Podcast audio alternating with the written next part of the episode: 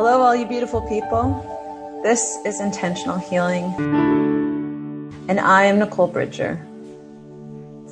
Today, I want to take you through a really nice exercise that helps you to be more aware of the voice and thoughts that you are having in your subconscious. The thing is, is that we're so used to these voices um, and beliefs and thoughts that we almost don't notice that they're going all the time. So before we begin, just take a deep breath. Allow yourself to be here for the next few moments. Everything that's calling your attention will still be there when we're done. I want you to first imagine two children. To one child, the teacher is just so hard. Why are you doing it like that? It's not supposed to. What are you, stupid? You shouldn't even try. Who do you think you are? This kind of voice, which is often the voice that we have in our own heads. I want you now imagine the other child. And the teacher says, That is beautiful. Oh, it doesn't matter, however you'd like to try. Good for you. And that child feels free to explore, to try, there's no fear of being shamed.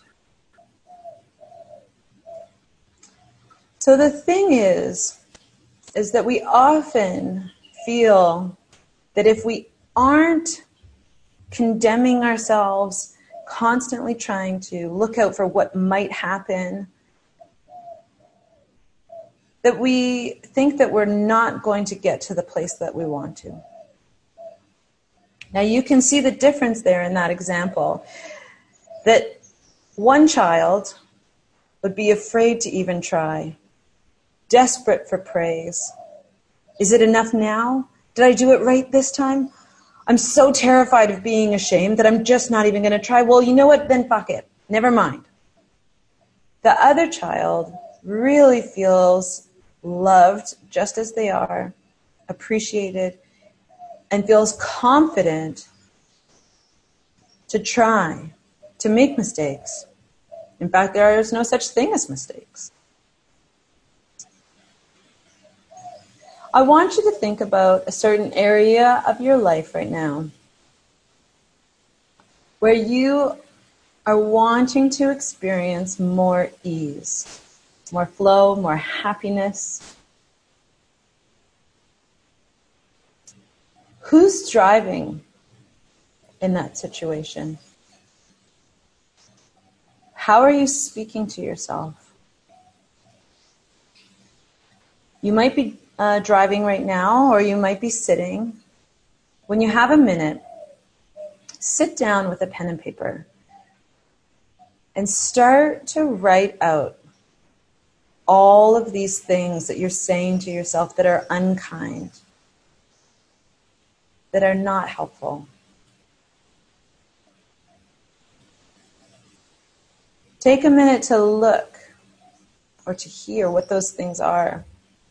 And feel free to write the ones that are absolutely ridiculous, even as you write them, because they're going on in your subconscious. And as long as they're happening up in your subconscious, they are not helping the first step is to see them, and the first part of seeing it is to write it down. Because I know from experience that sometimes you write things down and you can't believe that you would say something like that to yourself, and yet you've been saying it silently in your mind for years. Take a look at this list. Who's driving? How are you expected to find any joy, any success when you're speaking to yourself like that? Now draw a line down your page, and on the other side, I want you now to speak to yourself about this situation like the teacher spoke to that child that could do no wrong. You are incredible. No big deal. Just do your best. I love you for trying. You have amazing courage. Have fun.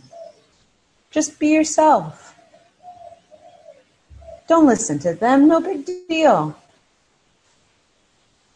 This is how to speak to yourself in the silent moments. The more that you can get it out of your head, write it down and see how you're speaking to yourself, the more you'll be able to deliberately stop yourself in the moment when you're starting to beat yourself up, take yourself down, be the mean teacher, and with real intention, choose to be the kind teacher. This is the work, and this is something only you can do. No one else can say enough nice things to you. You are the one who's in the driver's seat, and you get to choose.